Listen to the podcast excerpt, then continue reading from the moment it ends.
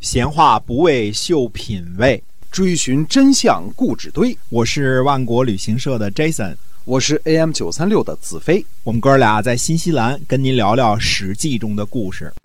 各位听友好，您现在收听的是《史记》中的故事，周一到周五更新，为您讲述在那个历史时期呢所发生的那些个事情。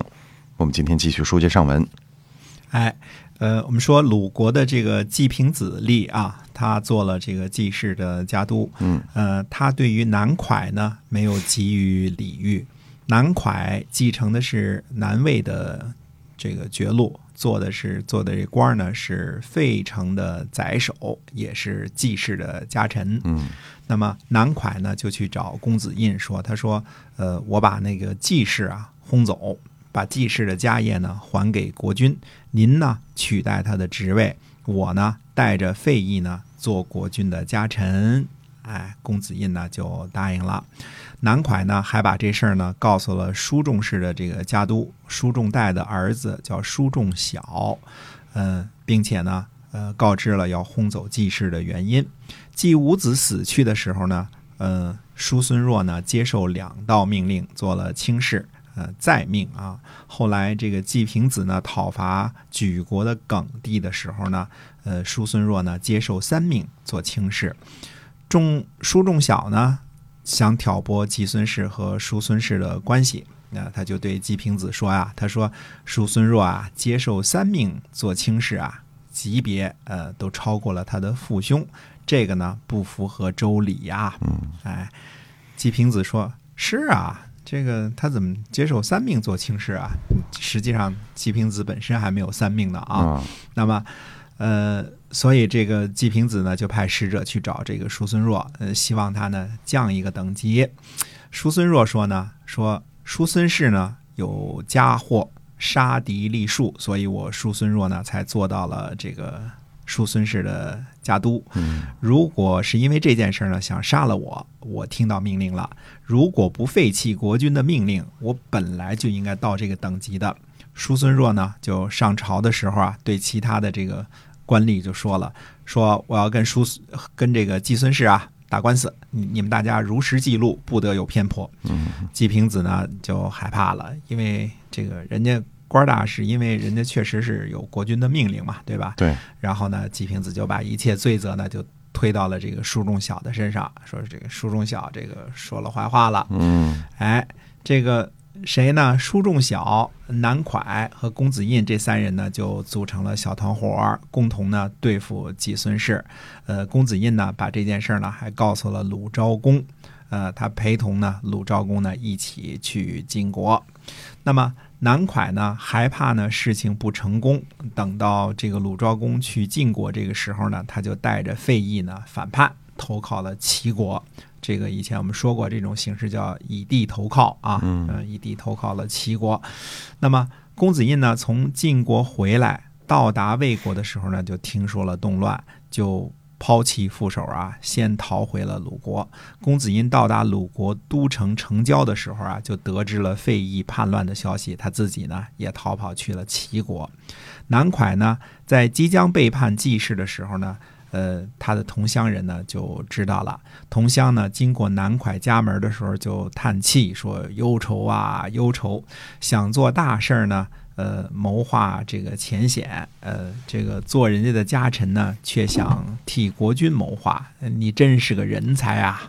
嗯，同乡就讽刺他啊。在这个春秋时期呢，我们说效忠的对象呢，只限于自己的顶头上司，所以南蒯呢。只应该向季孙氏效忠，因为他是他的家臣，而不能够越级呢向季氏的上级鲁昭公效忠，就只能向自个儿的家主家督效忠，是吧？没错，哎，自己的领主效忠。嗯，那么易中天先生呢，在他的书里呢，就戏称南蒯是爱国贼啊，啊，爱国的贼，爱国的贼啊。其实南蒯不是什么爱国贼啊，他只是怀恨季平子，呃，利欲熏心而已啊。嗯，那么。南蒯呢就去占卜，呃，得到这个卦呢叫做呃皇赏大吉啊，这个他自己以为呢是上上好签儿啊，就拿着这个签儿呢去找这个子服惠伯看，并且说呢说这个呃这个哪怕有事儿的话，您看这卦如何？嗯子服惠伯就说呢，他说《周易》呢，我是学过的，它用来占卜忠信的事情是可以的，否则一定失败。呃，外表强悍，内心温柔，这是忠；用和顺来占卜，这是信。呃，所以这个卦辞说什么呢？说黄赏元吉，黄呢是内衣的颜色，嗯。赏呢是下半身的衣服，呃，元呢是善的守卫，心里不忠诚，呃，就和颜色呢不般配，在下位而不恭敬，就和服装不般配，外部和内部的和谐就是忠。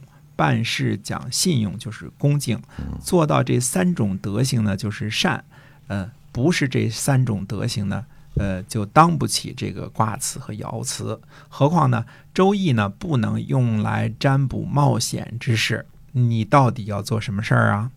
呃，中呢美就能黄，上美呢就是元，下美呢就是商。如果做不到这些呢，就算不是吉祥，也不灵验的。